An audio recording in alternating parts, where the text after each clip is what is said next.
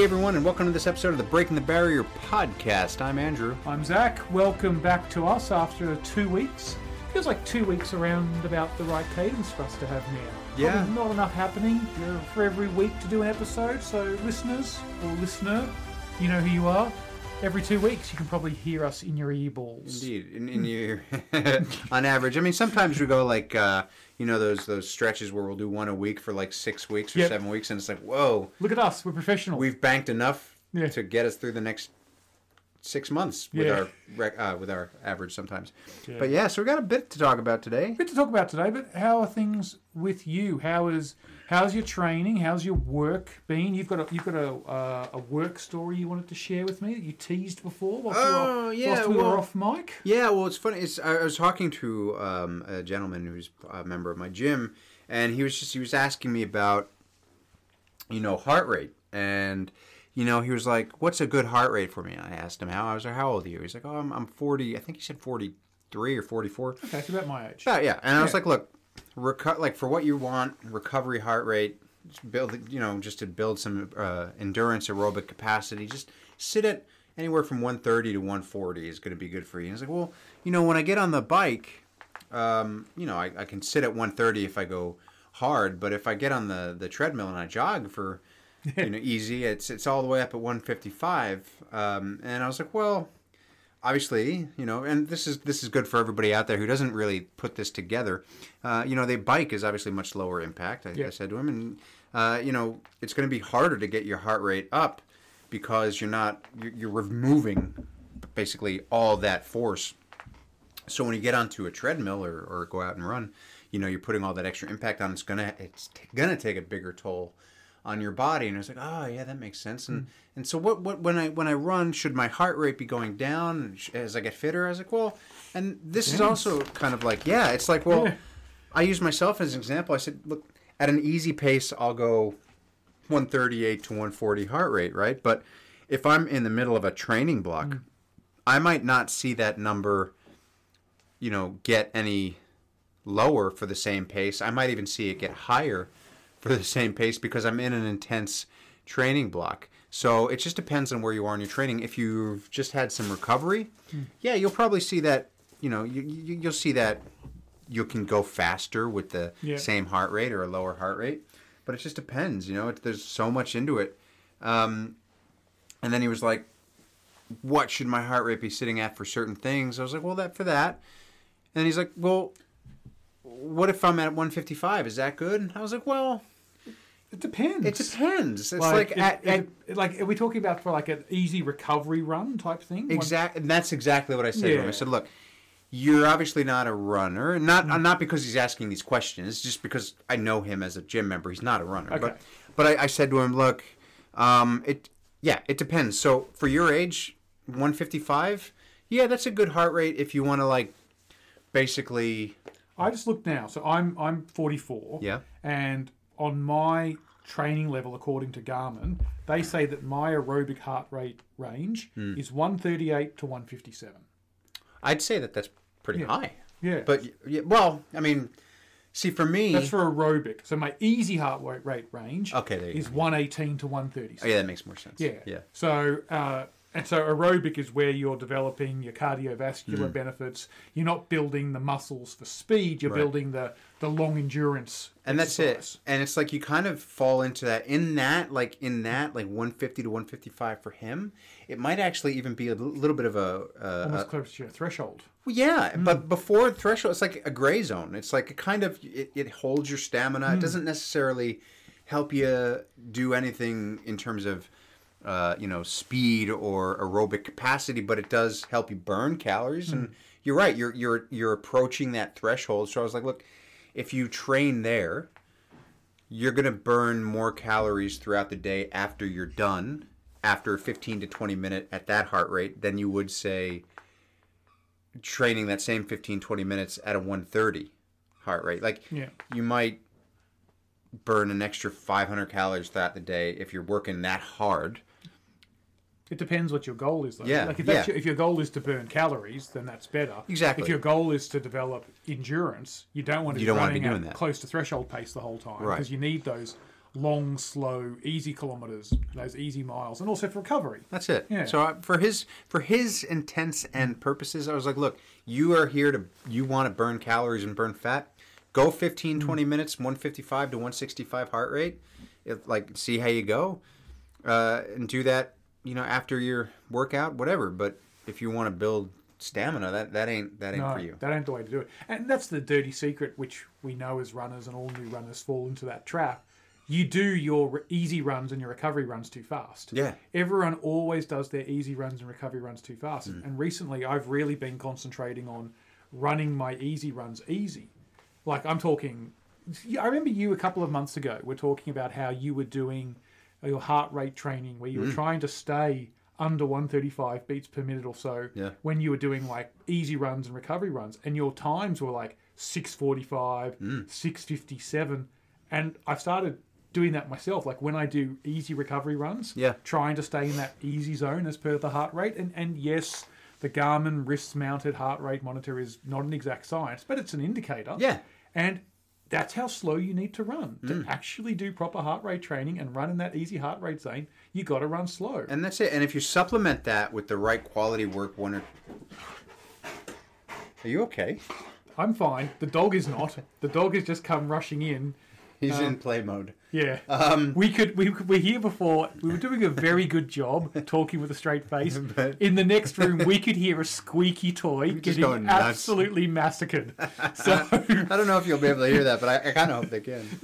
Um, but yeah, so like it, like it, it, it, it worked. Like if you supplement that real slow running with some good quality days, one or two days a week. Like I was running those six forty-five, seven minute kilometers, and then I ran a marathon with an average of a five twenty pace. you get faster. So you're right. Like it's just and and it allows your body to recover, your connective tissues to build, and you're not punishing yourself five days a week. You know, which is where Yeah. you want to kind of be. And, Yeah. and we all fall in the same trap. Like right now, with- in terms of my own training, uh, there's a couple things at play. Like I've my motivation's kind of in a weird place because my heart rate's running really high, and that could just be because I've been working so hard without a break. I spoke to Kirk about it. He, he says get some blood tests. You might be low in iron, Yeah. uh, just to, based on the symptoms that I'm telling him. Um, but like at the end of the day, I, you know, if you don't give yourself a, a break, and I really haven't in the last year and a bit, that's that's what happens. Like, Yeah. and your I'm, immune system breaks down. Your Yeah. recover, your ability to you need to practice recovery. yeah, and Yeah. then like if that's what happened, like you start to make up for what you think you're losing. So it's like Yeah. in my mind, I'm like, shit, my my my easy um my easy pace is because my heart rate's running high. My easy pace is my heart rate's running even higher. Yeah. So instead of allowing myself to slow down and just concentrate on my heart rate, I'm still keeping that same pace, which isn't Yeah, yeah, yeah. which isn't great because at the end of the day, I'm not necessarily when I'm working certain heart rates, I'm not necessarily training a pace, I'm training a system. Yeah. So like if I'm especially in recovery, I'm not training a pace there, I'm training a system. So if I'm going too fast and the heart rate's not doing what it's meant to be doing, even though I'm going at the same pace that normally would be my recovery pace, Yeah. it's going to set me back and that's kind of a hard pill Yeah, to swallow. you're not meant to be training your running form and your running technique and your muscular development in those runs. You're meant to be training your heart rate, and that's where you've got to listen to the heart rate and just ignore the speed. Mm. Ignore that and just you know go. Okay, well I just have to run slower. Yeah. that's just what I need to do. It, it is it is great. Like you watch the. I, I've been telling people when we've been at track sessions lately, you know, because I have been people have been noticing how slow I've been running Yeah. in my recovery runs and my warm up runs and my cool downs and all that sort of stuff. And I'm like, well, watch what the Kenyans do. The Kenyans start so yeah. slow. I mean they build it up, but they start like at our probably Yeah. fast pace, but for them yeah, they start, and like we were talking about, like sometimes they'll get out there and they'll do a 30k run and they'll start slow. Yeah. And then every kilometer, they'll just step it up five to seven seconds a kilometer. And they'll finish after a 30 kilometer run at three minute pace or something. That's right, But and they'll they- start at six minutes. That's plus. it. And they just they just settle into what it is that they need to settle and hmm. yeah, I mean but- imagine like if they're running I mean these Kenyans that run you know sub 3 minute Yeah. kilometers for their marathon, if they're starting at a 6 minute pace, Yeah. like that would be like us starting our run at like a 9 or a 10 minute pace. Pretty That's kilometers Yeah. the pace, not miles. That's like a 15 minute mile. Yeah, know. like a six minute kilometer is a ten is an hour for a ten k. For a lot of people, that's a goal. That's right. Like um, there was just recently the the Gold Coast Running Festival was on the weekend, and a few people I know went up there and travelled up to Gold Coast to do the 10k, and their goal was to go under an hour. Hmm. So for some people, that is a, a massive achievement. that was my first goal. And, and so for them to be able to run a six minute kilometre, they you know if they followed the Kenyan pattern, they'd be starting really really slow. The Kenyans just obviously finish a lot different than we do. Yeah, yeah, well, yeah. And the Ethiopians and the And the- Nigerians, and- like it's yeah, yeah, all the- yeah. all the- all the- actually Japanese not so much. Japanese don't do that. Japanese, from what I was reading about them, they just train into it? They train at ninety five percent the whole time. right on. Like they they It's just, that kind of warrior mentality. yeah, it is. And and like there's Kenyans who go to Japan to run with the Japanese running teams. Like shock their system. well, they've got like a corporate system there where you can be corporate sponsored and all that. Um, and the Kenyans always complain that the Japanese don't warm up properly. They do static stretching. They do every training session at 95%. They're running on road all the time. So the Kenyan and Japanese mentality for running is very, very different. Well, I, I gotta say, if I were to side with one of those, I'd pick the Kenyans because I mean, who wins the marathons Mm. Yeah. most of the time? Well, it's, it's, it's uh, and I need to. We, sh- we should do a, a book club episode. I'm going to lend you this book uh, called um, "Running with the Japanese." It's basically it's, this this guy did two books. One was called "Running with the Kenyans." The other one was called "Running with the Japanese." Yep. And so in the first book, he runs with the Kenyans, and so he goes off and he Makes lives sense. with them and trains with them for six months or so. And the second book, he goes and runs with the Japanese. And I've read the second book, and the second book has a lot of callbacks to the first book. But he was saying that statistically, the Japanese people, in terms of their their height, their weight, their lifestyle, all of this stuff, they are pretty much the perfection you would expect from a marathon runner. Like they they they hit all the statistical norms that you want. And when you go look at what happens in Japan, on an average weekend in Japan at some of these corporate events they're talking about, they will get 50, 60 people setting a time that would be the equivalent of a top 15 time in the UK, for instance. Right. Like, you know, a top 15 time in the UK that's set a couple of times a year, that is set it every single weekend in Japan. The problem is, is that to actually become the best in the world, Can't eat that much you, sushi. you no, well sushi yes.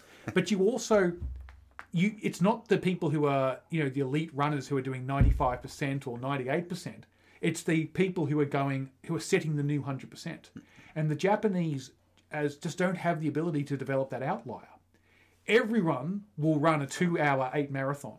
No one will run a 2 hour 7 Whereas with the Kenyans, some of them will run a two hour eight, some will run a 204, some will run a 220. There's more variability with the hmm. Kenyans, but that lets you have higher peaks. Whereas the Japanese, as a quote unquote nation, all run to like the same maximum level, but the ability for them to push back that and set like a- an outlier who is like better than that is very, very rare. Sure. And so that's why, you know, the whilst you've got people every single weekend in Japan running a time that would be a top 15 time in the UK, no one in Japan has run as fast as the UK runners because the UK runner has someone who's um, able to set a higher exception to the norm. So the, the Japanese runners run to a very specific mean that they're all very they all follow the same average thing. They're all very very consistent, which is great for consistent times, but not great for exceptionalism. Huh. Yeah, it's a it's a fascinating book. So I'll, I'll, I'll send it to you, and it speaks a lot about you know training routines in terms of you know running on trails versus road, and how early you should start running and, and stuff like that as well. Sure. It's a unique book. I like that. Yeah. That's a lot of fun. Um, so how's your training going generally? You, you said before you're a little bit Yeah, unmotivated, a bit, ick uh, right now. Yeah, a little bit fatigued, a little unmotivated, and you know, there's a couple things at play. Obviously, I was I was very sick uh, sick a Yeah. couple weeks ago. I did go to my doctor, um, who, who reckons based on the symptoms that I've had, it could have been pneumonia.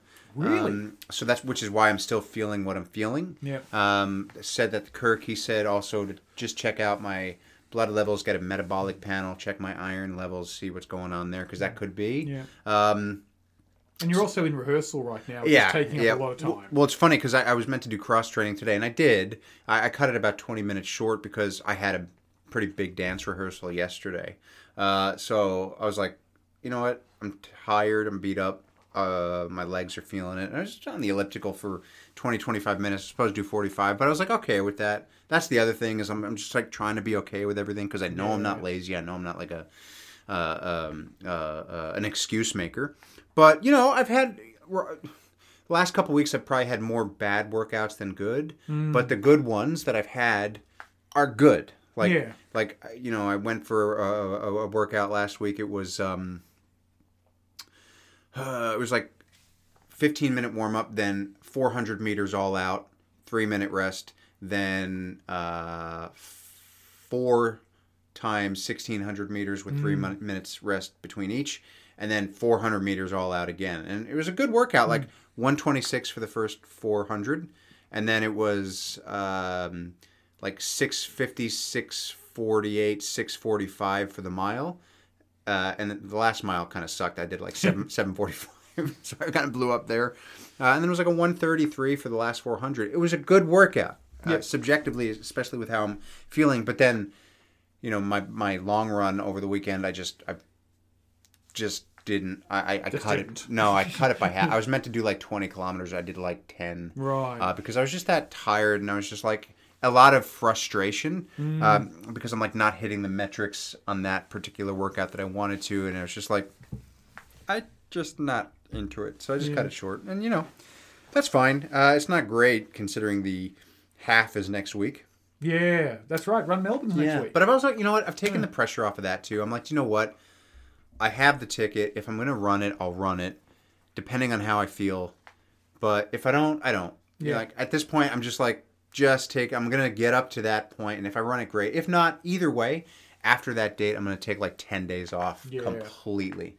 Like no lifting, no running, just probably overeat a little bit too Mm. much. Just like get my body back to where it needs to be. yeah. Um, How does the training for, like the rehearsal for the show, feed into what you're doing with your running? Like, as part of being in a show and having to do dancing and singing and everything, do they expect you to train yourself to be different than what your running and weight training is? Like, do they want you to do more? Because you're going to be doing dance training. That's going to Yeah. be extra on top of running and lifting. How does that? Yeah, so I mean, it's just it, it's just I'm looking at it as like a supplement right now, and it's like cross training. it's like cross training, Dancing is right? cross-training. Yeah, kind of like Yeah. for example, like uh, on Sunday, um, we put we we we- we had a like a six hour pretty much dance call. Yeah. Um, and you know, for those of you who don't know, Jersey Boys is not like crazy dancing all nuts, but there is a lot of movement and Choreography. there's a lot of choreography, and it you know you, that does get your heart rate up. Uh, I so I put my cardio function on my watch just for Yeah. the shit of it, uh, and every time we were dancing, out of the six hours, there was probably about four hours of dancing. Wow. Uh, I burnt like 700 calories Yeah. on the Garmin. I was like, oh, that's cool.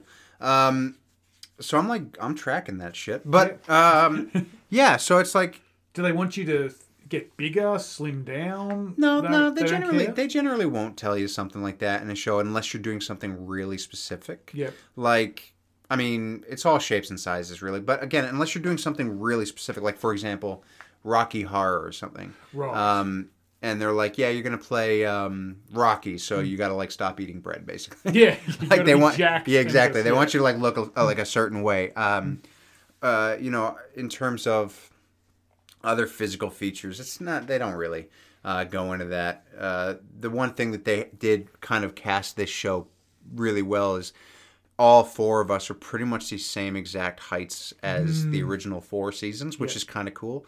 Uh, because you obviously can't cast Frankie Valli as like a six foot four guy because he's notoriously sh- short. Yeah. Um, so our Frankie's like five eight, I think, or five nine. I'm obviously five nine ish. Uh, then Bob Gaudio's like six foot something. Nick Massi's like six foot something. So that's it, really. Uh, but no, they don't really discriminate discriminate against size. Um, I was wondering that, like, if you were, you know, training for the marathon, which is around about the same time, like, Hmm. literally, I think your last show is the day before the marathon. yes, it is. Um, so if you're training for the marathon, but they want you to get jacked for the show, that's not going to work. no, well, yeah, and that's I mean that's or if the they wanted thing. you to get, yeah, Yeah, exactly. Like if, if it was that kind of show, then I'd be like, well, I mean, I can't right now. Or I mean, well, it depends. Like if it was like a show that's paying me thirty grand to do, I'm like, you know what? Fuck the marathon. yeah, exactly. So, um, which as we'll talk about is yeah, yeah, well, yeah. um, so, uh, but yeah, um, I think I've only been in two productions where my body actually kind of mattered, but those were film. It was film, um, and they just needed a certain look on on on on uh, for the for the leading role. But Yeah. yeah, I mean, yeah. cool. How about you, man? How's your running going? Yeah, my running's going well. Um, kind of the opposite of you. Like I'm, I'm, I'm having a little bit of a purple patch right now. Where, Jelly. Um, I I'm- think Sorry, you go. I think I think a couple of um, you know, just just the way I've been approaching the training pretty much this year in general. Like I really did start training this year back in November last year. Like after last year's Melbourne Marathon, I really started planning out the next twelve months from there. And so, the first quarter of the year was obviously building towards some events in March, but then since April onwards, um, it's all sort of starting to come together. So last month, uh, June was was speed month, where I was like, I'm really going to take the interval workouts and the track workouts and trying to do like my park run 5k seriously. Like I, I think one of the one of the things I've done in the past is that I'd go to track and I'd do track interval workouts, but I'd kind of do them at my marathon pace Oh, sure. which you know the WinFit running group is a very open, accessible running group. It's got some very, very, very fast runners in it, but it's also got some very, very beginner runners in it. Yeah. And so what that means is you can go there and you can run at 450, five minute pace and be absolutely smoking people. Like you'll be getting blown away by some other people as well, but you'll Yeah. be absolutely smoking some other people. And so it can kind of fool you into think that you're going fast and you're working hard. And this last month, I really started concentrating on no, no, no, I'm, I'm going to push it. I'm going to actually Yeah. walk away from these workouts feeling like I've gone hard. Yeah. Um, and I think it's slowly starting to pay back. Like we did, um, we did ten by four hundred meters the other night. Uh, I think it was Thursday night or something like that. And I was really, really happy. Like all of them were between three thirty and three forty five pace Nice. um, for the 400. Like, Yeah. like I was done by the end of it. Like I knew I worked hard. Um, I went out and did park run on the Saturday. I got my 5k time under 22 minutes, which is the first time I've been under 22 minutes in a long time. Of course, because bloody Wyndham Vale park run course is an extra 50 meters longer, I didn't actually get under 22 minutes for my park run time. But, but, but I think it's close. Like I think I should be able to get under that maybe this weekend or in the next week or so, which is good because I want to try and get down into the mid 21s, low 21s um, before the marathon. And everything's feeling well. Like you know, the the cross training, the the strength training, the interval training, everything's holding up okay. I went and saw my physio the other day.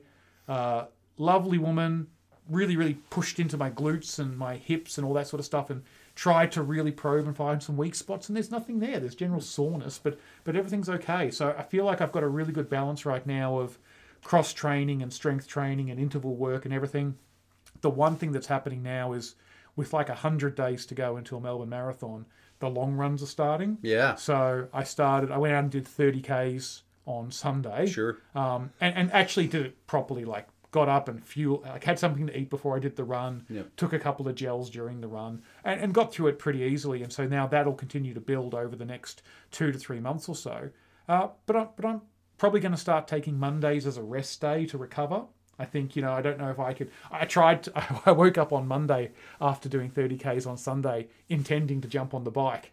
And my legs just went, no, Nope. you- Yep. you're not doing that. That's fair. Like I doubt I would have been able to actually ride up some of the hills on the way to work. So Mm. I think until I get maybe for the next month or so, I might skip the Monday bike ride and just Yeah. focus on some recovery. Um, but yeah, it's it's all going well. I Nice. think right now, you know, the trajectory I'm on right now, I'm I'm sort of sitting there going 330 to 340 for the Melbourne Marathon. Yeah. But I want to keep getting better. Like Yeah. I, I want to have the confidence to go. I'm definitely running with 330 and maybe start to think about 320 or something. So yeah, I'm, I'm feeling good. Just like I like I said, if I could just get a streak of Mm. not getting injured, um, I think it would all come together, and it's it's slowly starting to come together now. That's the is, that's the best case. Like that's that's how you improve. Is ba- essentially being a good runner is putting uh, together enough training Mm. consecutively without getting injured. and and and slow. Like the ten percent rule, I've been following that. Yep. I've got a graph of the last sixteen weeks of training, and it's just like a straight line. Nice. It just slowly builds bit by bit by bit, and that's you know the advice I'm giving my friend who's who's getting into running as well. I'm like, Is that the five k guy? yeah, Yeah. I'm, Nice. I'm like, don't rush it. Take your time. You've got to take your time. You can only hurt yourself if Yeah, because it. if you rush it and you hurt yourself, it's too late. You're always going to be hurt. Exactly. Like if Mm. you can just avoid that for as long as you can, because once you injure yourself, that will be a recurring injury. There's just no way around It it. takes so long to get over recurring injuries. It takes yeah, Maybe you never do. You know, exactly. Yeah, it can take six months of stupid training to hurt yourself. And six years to fix it up. Yeah. Yeah. Like look at you with your IT band. Yeah. It took years for you to come back from Yep, that. and, it, and and it's still mm. like mm. it's still like if, if I'm not doing the right things, I still feel it, mm. and I'm like that's that's my cue to be like, all right, well, I better start doing the right things, and I, I can hold it off, but it is always going to be something that's there Yeah. because I'm an asshole. um, So, so it's funny this this conversation might segue into our next topic because I, I was on the long run on Sunday. I was running with a with a guy who's uh, he's doing Run Melbourne next weekend as well with you. Right on. Um, it's his um, third or fourth half marathon or so, and he was asking me and Coach Mark whether or not we thought he could come off the back of Run Melbourne and think about entering Melbourne Marathon, Hmm. which is you know 14 weeks away or something like that.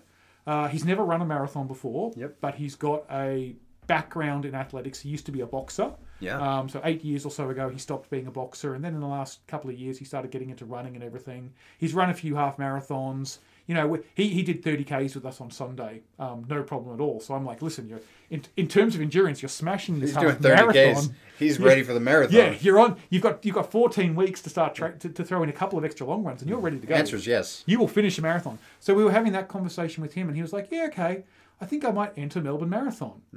Well, Melbourne Marathon had different ideas. Yeah. Because this week, with hundred days to go, and as far as I know, whilst early bird entries are still open or were still open, the Melbourne Marathon has sold, sold, out. Yeah, it's it's it's actually really funny timing because, like, two or three days before they posted that they were sold out, I actually posted in the Melbourne Marathon group, "Hey everybody, this is for all those people who like to look for bib transfers, which aren't allowed on the week of or two weeks before. Don't wait if you want to like join the marathon. Do it now because."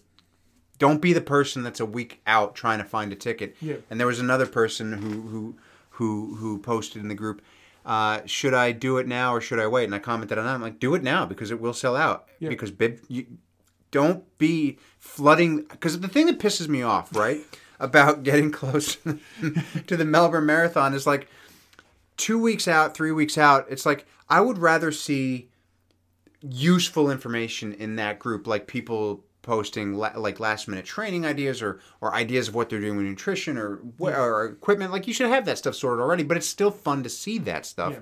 Rather than it being flooded with, hey, does anybody have a bib that they don't want to use, or can I get you to transfer my race? And that's not allowed anyway. No, it's they- like they won't if- do it. No, if you want to do the damn race, like register for it. How many times, in like, can you remember Melbourne Marathon actually selling out? Did it sell out last It year? sold out last year. It sold out last year, but it sold out late. It sold out like I think like a couple weeks before. couple of weeks before, three weeks, four weeks. Before. And I can't remember it selling out. this early. Well, th- well, I can't remember selling it out before that. Like hmm. last year was the last time I remember it selling out. I think it's sold out. The first year after COVID, or think the first year before COVID. One of those, Yeah, maybe. But it's not something that you've had to worry about. no, no, it doesn't usually sell out if like you, that. Like if you've got your shit together, mo- normally it's hey, early bird entries are closing soon. Yeah. Make sure you enter the event before early birds close, and, and most people who really want to do it get done then. Right. And then after that, it sells out maybe a little bit later Hmm. once you get into the later entries. It, it's funny because I, I like Melbourne Marathon normally has between seven about seven thousand finishes. Yeah. There's normally about for the full event. For the full event, Yeah. for the full Melbourne Marathon, normally about seven thousand people finish it.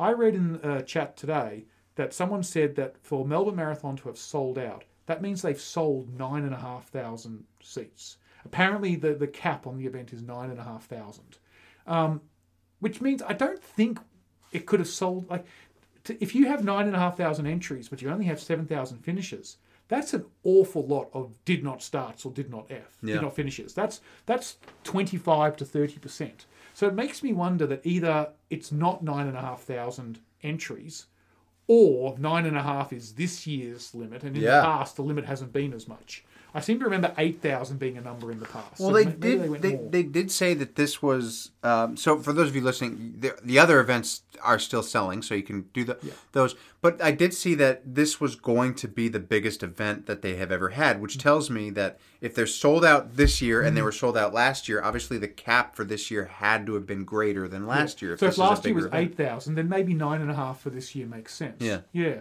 I mean, someone was saying like what what difference does it being nine and a half thousand versus twelve thousand and stuff like that? That's that's a twenty five percent difference. That's big. That's, big. That's a lot more portaloos you need. That's Yeah. a lot more water you need at aid stations. That's a, it increases the chances of you finding someone who's not going to complete the course within six and a half hours. Put it this way: Yeah. in the starting corral, you have such little Oh. room. Say you can fit, I don't know, per square meter, five people. yeah, or cu- cubed meter, whatever. Yeah, square meter.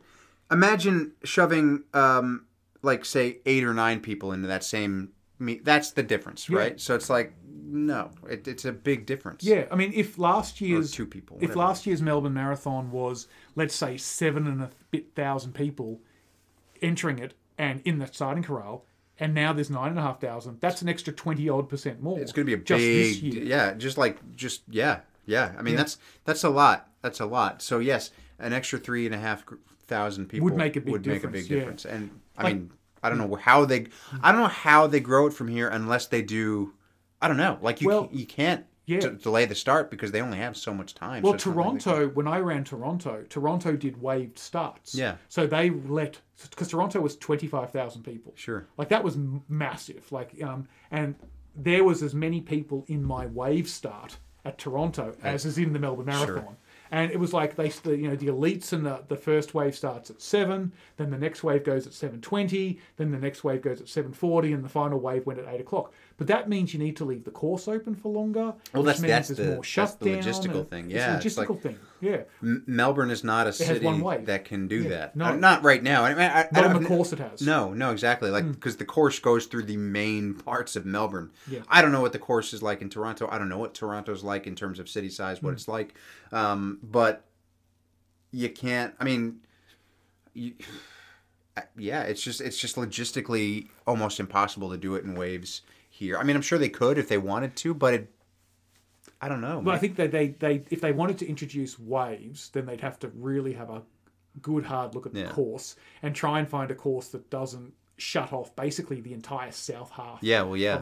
Like if you're in the south part of Melbourne Mm. and you want to get to the north part or the west part, you need to do a big loopy detour. Well, that's is that's no way it. to I mean, the, the only way I can imagine it, because what is Toronto a big loop or is it like a, a Toronto is you start in Toronto. You start in the center of the city, and you run up for a little bit, and then you come down and you run out along the very south part Mm. of the city.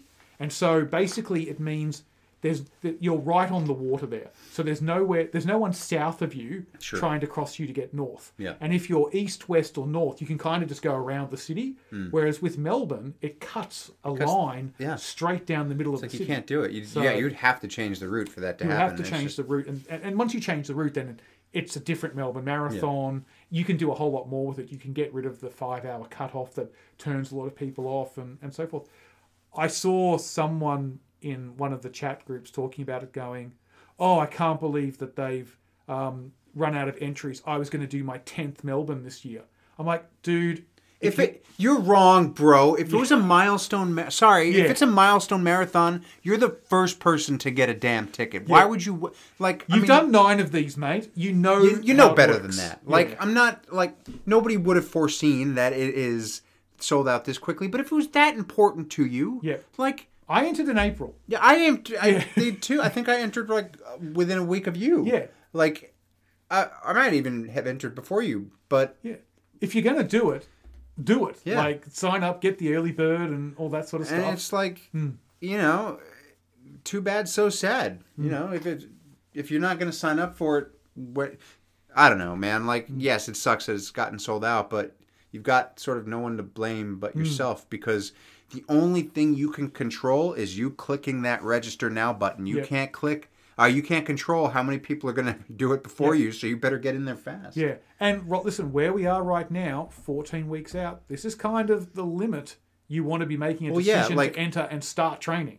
Like you should know what you're doing by this point. I would I would say that if you're serious about entering the marathon of any place, 16 weeks should be your cutoff. Yeah. Like if you don't enter it by 16 weeks, A, you probably don't have a I mean, you can train for a marathon in less than 16 weeks, but if you're serious about doing it, Oh, You, you'd want to be If starting. you're not serious enough to enter, you're not serious enough to do the training properly. no, that's a good point too. Yeah. That's a good point. So if you're going to do the training, like sitting there and going, and I have done this in the past, I have sat there and gone, oh, I'm not too sure how I'm feeling. I'll do the training and I'll see how I feel six weeks out and eight weeks out. For you know what happens? Because I haven't entered, I don't do the training properly, and then six to eight weeks out, I go, oh, I'm not ready to do it. Yeah, and You know accept Cause you and ex- effect. Mm. Yeah, and you accept that too. It's like you know you um and ah, and and the other way to look at it is like you um and ah about it, and all of a sudden it's sold out, and it's like, well, you know what? That's the universe telling me it's not. Hmm. I'm not going to run. But if it's like you're not umming and ahhing, and you know you're going to do it, Yeah.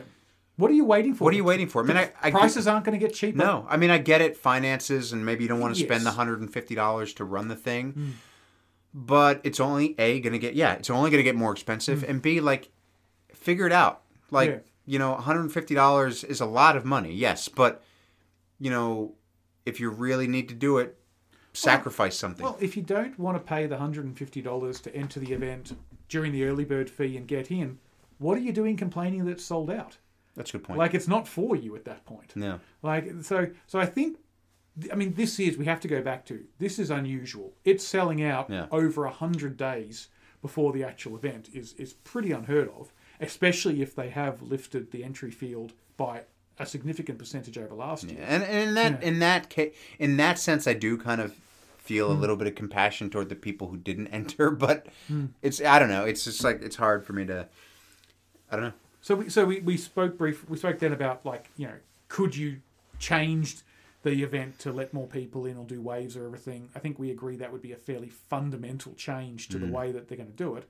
Um, in terms of like the you know the biggest marathons in the world, the Abbott Majors, which up north Sydney is competing to trying Yep. to become one of those. Yep. They have fields of you know 20 25,000 45,000 they have um, you know in some cases multiple wave starts and, Which- a, and a ballot system Which I don't understand because Melbourne has always kind of bragged about it being the biggest event, marathon event in Australia, but it's kind of like not. Well it's not. Sydney just ticked over 10,000 entries. Yeah, so like so and and there's no sign of them saying there's a cap on that event. so because if Sydney's going to be an Abbott World Major it's going to have to be regularly accommodating 15,000 people you'd think to make it viable think, for yeah. them.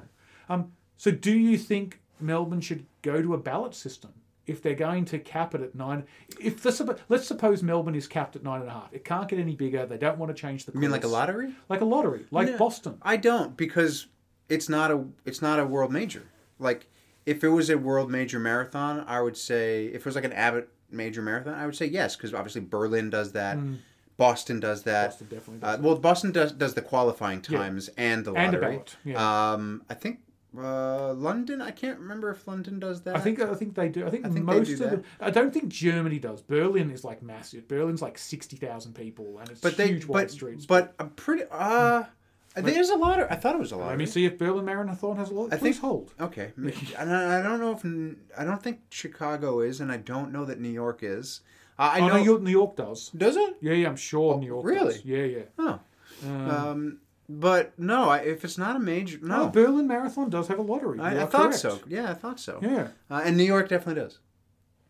I'm sure it does. Let me just double check. Um, so you have a 16% chance of getting into Berlin. That's not great. London is 4%. That's not great either. Yeah. Um, let me check New York. Um, but no, yeah, I, I don't think a ballot system for Melbourne because it's it's just like sorry, but you're too small of a marathon for that. Like, I mean, There is a New York Marathon. Uh, odds are 16 to 18%. okay, Yeah. and it is a lottery. Yeah, it's a lottery. Right yeah.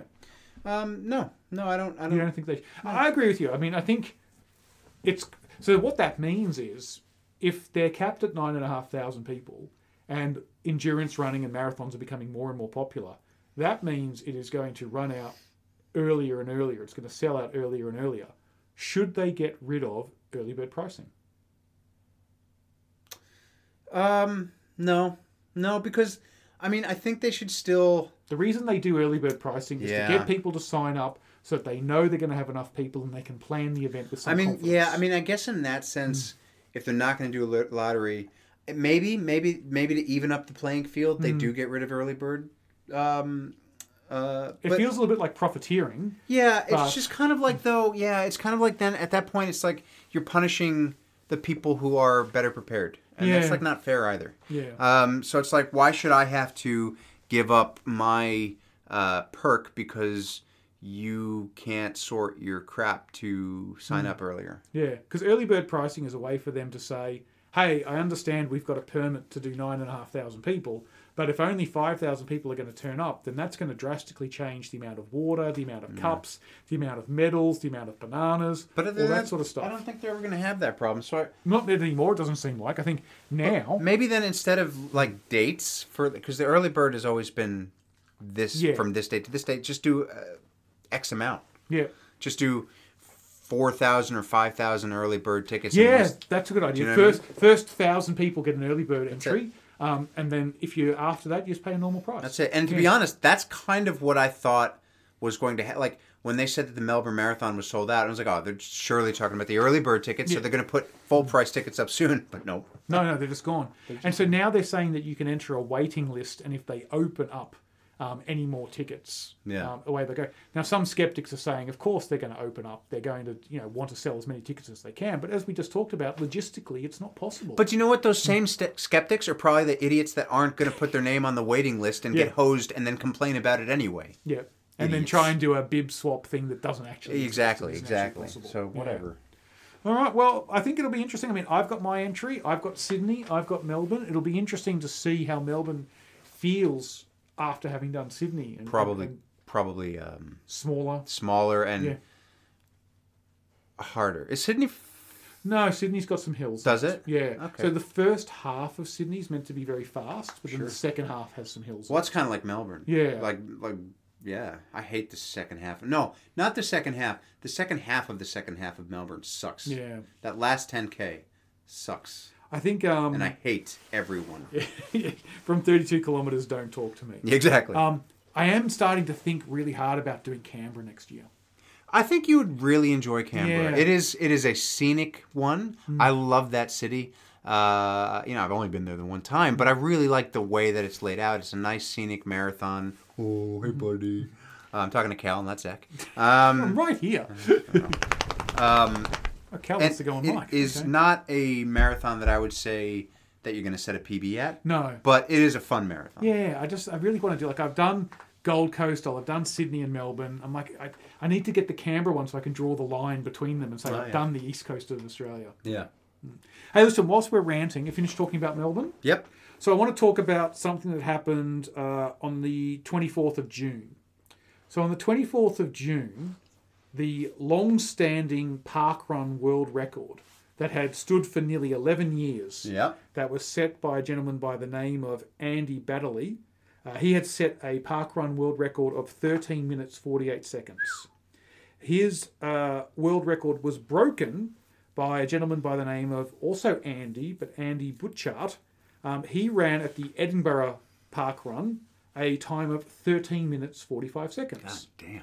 So the parkrun world record was set- broken 13 minutes 45 seconds. Here's my problem. Okay. Andy Butchart, a ex-Olympian, had represented Scotland at the Olympics twice. Um, obviously, a very, very good runner. Um, last represented them in the Olympics in 2016 or so. So six years or so off being uh, an Olympian uh, in the run and so forth. Like it was his first ever park run, and I don't know why, but it feels weird to me that someone would come to park run and run their first park run ever as quite obviously an elite runner Yeah. with the intention of breaking the parkrun world record. I feel like it shouldn't. It should be the parkrun world record should be set by someone who has been trying for a while, who is a regular. Yeah, it's kind of yeah. Yeah. It's it's one of those things where I'm like, problem with it. it's kind of like I think this kind of goes back to what I was talking about with Robert Killian a couple years ago. I don't know if you remember, but where he, he's an elite uh, Spartan athlete and he went Yeah. with the age groupers and basically won yes. and stood on the podium, took the medal away from another uh, age grouper who could have Yeah. uh, won. And I'm like, I'm kind of like in two minds about it because I'm like, yeah, it's kind of like I, I don't know. It's it's like sh- should like Olympian elite athletes be disqualified from park run world record because it is like it is a it is a like a I a- say yes. it's a public thing, right? It's like average runners, but at the same time, I'm also like, should is it fair to them? Mm. I don't know. It's a hard one. Kind of in my mind, I'm thinking that this guy went. He went for his one park run. He ran the He fastest, never- yeah. and then he never goes back again. I'm He's like, gonna- haha, screw park run. I'm going to have a massive problem with that. If he never comes back and never runs park run again, because what's the point? I'm never going to get a PB again. Yeah. Like he doesn't even get PB against his name on park run. He gets first timer, you know, because it was his first park run. Sure. So he's done one and one. I mean, the, the, the world record for 5Ks is 12 minutes 35. So it's still a minute 10 seconds faster than this person has done at parkrun. So to me, that says anyone that is competing in the next Olympics for the 5K, the 5,000 meters, the next Olympic, could come to parkrun and set a new world record. But they're not. They're, they're training for the Olympics. I think there should be a 10 year statute of limitations. If you have competed in the Olympics at the 5K or 10K, or if you competed in track and field at the Olympics, you can't count as a park run record for 10 years. There we go. That's that's the rule I would make That's if I was in charge. That's what I say. But uh, so who this world record before this guy was who? Uh, Andy uh, Baddeley, who also was an Olympian, I must admit. He, Because because I guess my next question would be But he's a regular park runner. He's on a YouTube channel called The Running Channel. Oh, yeah. Um, you know, he, yeah. yeah. I mean, I guess my question would be like. If you're setting a world record for an event, whether it's park run or Mm. a, a, a, a, a run Melbourne, like who's going to be setting those records other than Olympic athletes? I Well, guess is the thing. Unless you have two sets of records, like Olympic record and uh, Well, like uh, at Spartan, you've got open and you've got um, age graded or something like that. Yeah, I guess. But then, then, then I guess it sort of messes with the spirit of park run That's my problem. because now it becomes competitive. park run is meant to be like park run has been emphasizing park walk and inclusivity Yeah. and all that sort of stuff. I don't like the idea of elites dropping in, setting the like. What I would hate to see is a the park run records start to get smashed every week because a whole bunch of elites come in and start trying. Well, that's it. Like the, the successful park run has an average time that goes up every week. exactly. Uh, uh, uh, of all the runners, the average time should be going up because you're getting more people there who just there to have fun. But it's like, no, we don't want to discriminate against, uh, discriminate against slower, Mm. newer runners. But then we open up the can of worms. Well, if we're doing uh, the opposite and we're preventing these people from doing uh, world records, are Mm. we now discriminating against someone because they're fast? yeah. Yeah, it's a no-win situation. I don't know, We like- need Captain Kirk. I've seen very little controversy about this. It's I feel like I'm on an island on this one. It seems universally accepted that him coming in, sitting the per- park run record after it's been like that for 11 years, um, is a good thing. I mean, Um, but what's the alternative? Nobody ever breaks it because nobody's ever going to run a 13-minute. a battler breaks it. Oh. Some someone like maybe um, someone like a younger runner who started off running as a junior runner, and they train and they train and they train, and then eventually they get to their early twenties, mid twenties, and they've been going to park. They've got 250 park runs, Andrew. They wear that 250 park run T-shirt with pride, and then one day this runner goes out there and sets the park run record after spending years as a junior runner. Isn't that a better story than some Olympian coming in? Yeah, but that guy hasn't shown up yet. Well, And I would argue that if and that now he has to run an- even faster. and I, I would say if that guy shows up, he's probably qualifying for the Olympics Po- anyway. So I guess the big difference is one guy's been in the Olympics and the other Well, guy hasn't yet. he might not because look, at me. like I said, if if someone came in and ran a thirteen forty four, that would still be a minute ten slower for the five thousand meters at the Olympics. Mm. And you know how long that would be. That's a lap. Nah, that's a good That's a lap. So so you can be the so this guy was not a great Olympic runner. Well, he's six years off being kind of an average. He's six years off off, off representing Scotland. So he's kind of like he's kind of like the uh, uh, uh, um, uh, what's that character's name from Dodgeball? The, oh, ah, whatever. I don't know. insert something in post. It's fine. I You're not won't. going to do that. no. I won't. Yeah. He's the uh, average Joes of the Olympics. Yeah. So, so I mean, yeah, that's my thing. Is that I just, you know, I, I, I urge you, Andy Butchart. This is my call to you, directly to you, Andy, and I know you're listening. Go back, show up, and do it again. Like, don't just be one and done. Yeah. Front up. You know what? Maybe volunteer. Try and get your volunteer credits Hmm. Yeah, I mean, I guess that's where I'm coming from. Like, I don't have a problem necessarily if he breaks the record and he's Olympic, but I, I guess I I would have a problem if he just went to one, broke the record, and never went back, just just to be a jerk. Yeah, yeah. Just be like, yeah, I broke this record. Nobody's ever going to beat it, and I'm not. That's not back. the point. Yeah, that's The- not cool. No, the point is, yeah, you've got to go off and complete your little park run bingo. Because like yeah, because in that sense, I agree with you. It's mm. like that record should be held by somebody who actually does park run. I'm going to say it. He's not a park runner. Damn, He's not a park runner. And I know park, certainly not a park I know walker. anyone's meant to be a park runner, but I don't think you can be a one and doneer. Well, he's a park runner with a capital P. Yeah. Yeah, because park run, of course, is supposed to have a lowercase p. I don't know why that is. Um, the only other thing I found funny from this is uh, he ran. So his age group was uh, male, thirty to thirty-four. Wow, yeah. He set the fastest park run ever. For some reason, the age grading only gave him a ninety-four point three. So the age grading metric suggests that there is another five percent faster you can go um, in parkrun. Maybe it's basing that on the world record. Maybe it's Oh, the actual world record? yeah, like the of actu- the world, the actual not track. park run. Yeah, okay. The track. Maybe it's sitting there going, well, the track five thousand record is twelve minutes. That is 35. interesting. Be- so uh, this person running thirteen forty five is technically only ninety five Maybe percent. quite. Maybe uh, I bet you. I bet you who would know the answer to that or have an insight. Andy would, Yeah, because he he like he knows everything about everything. he'd probably crunch the numbers. Yeah. Or he's just smart generally. Yeah, I bet. Yeah, you're right. That doesn't make mm. sense. Like that should. Yeah. Be like if you're the world record, mm. you're in the you're 100 percent. Yeah, Odd. it is odd. So I think it must be basing it on the theoretical maximum that a human being. But do you know what? Maybe it's just saying like, you know what? You're an Olympian, dude. So we're gonna take that five percent away from you. So maybe they're Yeah. they're actually going with your argument. Maybe it is. maybe, maybe, Maybe the they're like, algorithm. we're not going to give you that five percent because Yeah. we know you've been in the Olympics and we don't like it. Prove me wrong, Andy. Turn up. Do another couple of park runs. Get your fifty t-shirt. Get your 50 T-shirt. I still Yeah. haven't gotten my 50 T-shirt. You haven't got it? No, I've got my 50 volunteer. Yeah. Okay. No, I haven't. I've got my 25 volunteer. Yeah. I've got my 25 shirt. I think I've done like 36. Yeah. Um, but I just never have time on a Saturday anymore because No, you're often down in Geelong. Yeah, and I'm sleeping. Yeah, that will also get in the way. Yeah, funny how that is. Yeah, that'll happen. Yeah. Uh, do we have anything else? Nope, that's it. We've ranted. Right Um, on. a good rant episode. That was a good rant episode. Yeah. Yeah, that was fun. Lots of people are wrong. Yeah, People who missed out on entering Melbourne, wrong. all wrong. People who do bib swaps, wrong. Wrong. Andy setting a world record for parkrun on his debut, wrong. Totally wrong. Everyone wrong. You're the worst person in the world. Yeah, Right on. but we're the best. Indeed. All right, everyone. Look, thank you so much for listening to this episode of the Breaking the Barrier podcast, where we hope to inspire you to go above and beyond what you ever thought possible. We hope to catch you out there on the roads, the trails, and the treadmills doing just that, and we will catch you next time.